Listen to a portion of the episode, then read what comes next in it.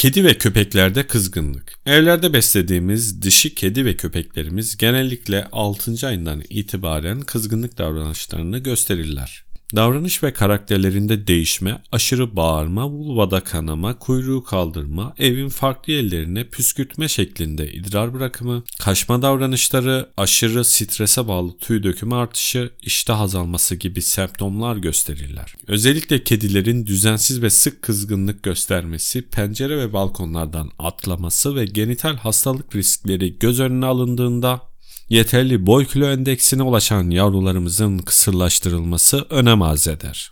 Erkeklerde durum biraz daha farklı. Ortalama aynı yaşlarda erişkinliğe ulaşan erkek kedilerde ciddi anlamda dönemsel bir artış, azalış olmasa da yine de idrar püskürtmesi, evden kaçma, atlama davranışlarını yine göstermesiyle önem arz eder. Onların da yine kısırlaştırılması bu tarz sıkıntıların ciddi anlamda bitmesiyle sonuçlanacaktır.